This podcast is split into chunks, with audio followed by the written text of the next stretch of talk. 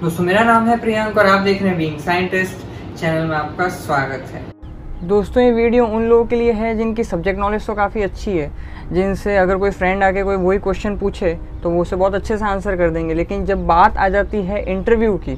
कि जब वही क्वेश्चन सामने इंटरव्यू आपसे पूछ लेता है तो आपको जवाब देते नहीं बनता कि आपको आपको नर्वसनेस आ जाती है, आपको समझ ही नहीं आता कि यार, ये मैं भूल कैसे सकता हूँ या ये कैसे मेरे दिमाग से स्किप हो गया। तो अगर आपके साथ ऐसा होता है तो ये वीडियो आपके लिए है और मैं इस पर आपको कुछ बताने वाला हूँ, कुछ practical solutions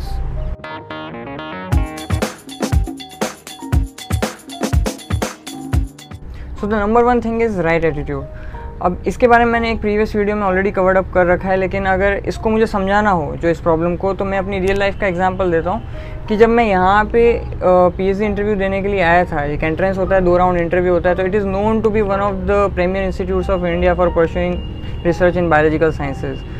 तो मैं जब यहाँ पे आया तो मेरा एटीट्यूड बहुत क्लियर था कि सी आ, मैं ऑलरेडी पहले तीन चार जो है इंटरनेशनल लेवल के जो है इंटरव्यू दे के आ चुका था। आई वॉज़ ट्राइंग आउट कि भाई I was trying it out hard कि भैया मैं किसी तरह से बाहर चला जाऊँ। तो वहाँ पे मैं ऑलरेडी सेलेक्ट हो चुका था। उनमें से एक जगह थी जहाँ पे E P F S Switzerland वहाँ पर मेरा एकदम श्योर श्योर सिलेक्शन हो चुका था कि यस आप आ सकते हो। प्लस ऐसी बहुत सारी चीज़ें थी जो मैंने अपनी लाइफ में वो कर रखी थी, जिसकी वजह से जो लोगों को एक टाइम पे बहुत इम्पॉसिबल सी लग रही थी। तो मैं जब यहाँ पे आया था तो मेरा इस तरह से पोस्चर था कि आप मुझ पर किसी तरह से कोई एहसान नहीं कर रहे हो अगर आप मुझे सेलेक्ट करते हो तो। क्योंकि आप बहुत अच्छी इंस्टीट्यूट में रह रहे हो या आप बहुत अच्छी यहाँ पे साइंस कर रहे हो, लेकिन मैं भी इक्वली क्वालिफाइड हूँ अगर यहाँ पे आना है तो। तो it was never like a kind of a beggar position कि आप प्लीज़ मुझे दे दो। वो कहावत है ना like beggars can't be choosers तो मेरे साथ ऐसा नहीं था। I never use to feel I am a beggar because I did know who I am and what I do have तो मेरे को कभी भी इस तरह से मैंने अपने आप के बारे में फ़ील नहीं किया ना कभी किसी इंटरव्यू में ना in the real life as well तो इस वजह से जो वो एटीट्यूड है वो अगर ऑलरेडी आपका इस तरह से है कि अगर आप मुझे सेलेक्ट करते हो तो it's good for you and me alike right इसमें कोई uh, किसी पे एहसान नहीं कर रहा है and we equally are qualified to do that that leads me to second point अच्छा क्या होता है कि कई लोग कॉन्फिडेंट तो होते हैं उन्होंने मान लो लाइफ में बहुत कुछ किया होता है या उनका कहीं सिलेक्शन हो चुका होता है कहीं अच्छी जगह तो वो धीरे धीरे वो कॉन्फिडेंस कब जो है वो एक ओवर कॉन्फिडेंस में बदलने लगता है या ईगो में बदलने लगता है उसका पता ही नहीं चलता। जैसे यहाँ पे कई साइंटिस्ट हैं जो इंटरव्यू लेके आते हैं और फिर कहते हैं कि आ, कि वो बंदा तो ठीक था या वो लड़की तो ठीक थी लेकिन उसमें पता नहीं किस बात का इतना ईगो था। और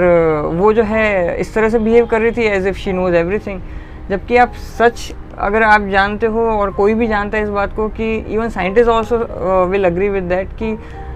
आप कितना भी अच्छा किसी सब्जेक्ट को जानते हो but there is always scope for improvement right and जहाँ पे scope for improvement and if you are not able to acknowledge it अगर आपके अंदर वो नहीं है कि हाँ मैं इतना सेक्शन जानता हूँ, और मैं इतना सेक्शन अगर नहीं भी जानता हूँ तो I am ready to listen and learn from you अगर वो पूछ लेते हैं कि मान लो प्रोटीन केमिस्ट्री अगर मैंने फ़ील्ड बताया, और वो पूछते पूछते लेट से कि वो सेल बारे में एंट्री कर ली उन्होंने और सेल बायो में वो कोई पर्टिकुलर क्वेश्चन पूछ रहे हैं तो आई कैन सिंपली से कि मुझे नहीं आता। और मैंने ऐसा कहा है, जब इस तरह से इंटरव्यू के अंदर सिचुएशन अराइज हुई तो कॉन्फिडेंस केवल यही नहीं है कि आपको क्या क्या आता है। इससे ही केवल कॉन्फिडेंस नहीं आता। कॉन्फिडेंस इससे भी आता है कि आपको क्या क्या नहीं आता and you are ready to accept it in front of them and that honesty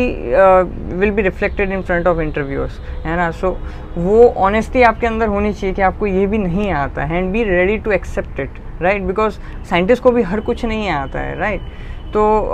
never ever feel कि अगर आपको कुछ नहीं आता है तो you have to be right all the time या आपको एकदम वो ही बताना होगा एकदम सही आंसर करना होगा. Even if you are not able to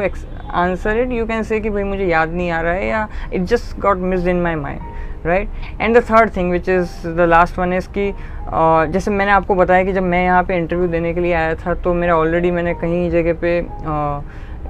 कई जगह पे इंटरनेशनल लेवल पे मैंने इंटरव्यूज़ दे दिए थे। और कुछ मैंने प्रोजेक्ट के लिए भी कहीं अप्लाई किया था तो वहाँ पे भी मैंने बहुत सारे साइंटिस्ट से बात कर रखी थी। तो वो बात कर कर के मेरे मेरे लिए इतना मतलब नॉर्मल टॉक हो गया फ्रेंडली टॉक हो गया, किसी भी साइंटिस्ट या प्रॉफ से बात करना। बिकॉज़ मेरे को ऐसा लगने लगा कि हाँ मुझे पता है ये लोग किस तरह से सोचते हैं, ये लोग किस तरह से इनके क्या क्वेश्चन रहते हैं, क्या माइंडसेट रहता है, और आपको क्या क्या क्वेश्चन और आंसर जो है आपको पता होने चाहिए। तो वो अगर आपको पहले से अगर दिमाग में इमेज क्लियर है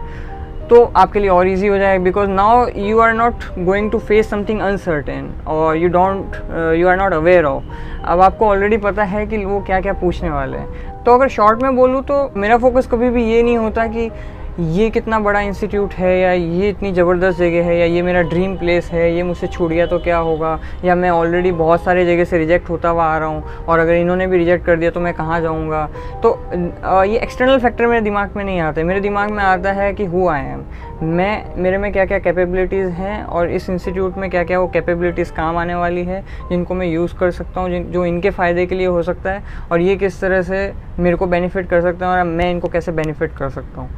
राइट तो इट इज़ नेवर लाइक कि मतलब uh, आप ही जो हैं uh, आप ही की वजह से मेरा भाग्य उदय होगा बाकी तो कुछ हो ही नहीं सकता। तो it is never like that तो ये थे मेरी तरफ़ से कुछ प्रैक्टिकल टिप्स आज के लिए इतना ही फिर आपसे मुलाकात होगी। जय विज्ञान।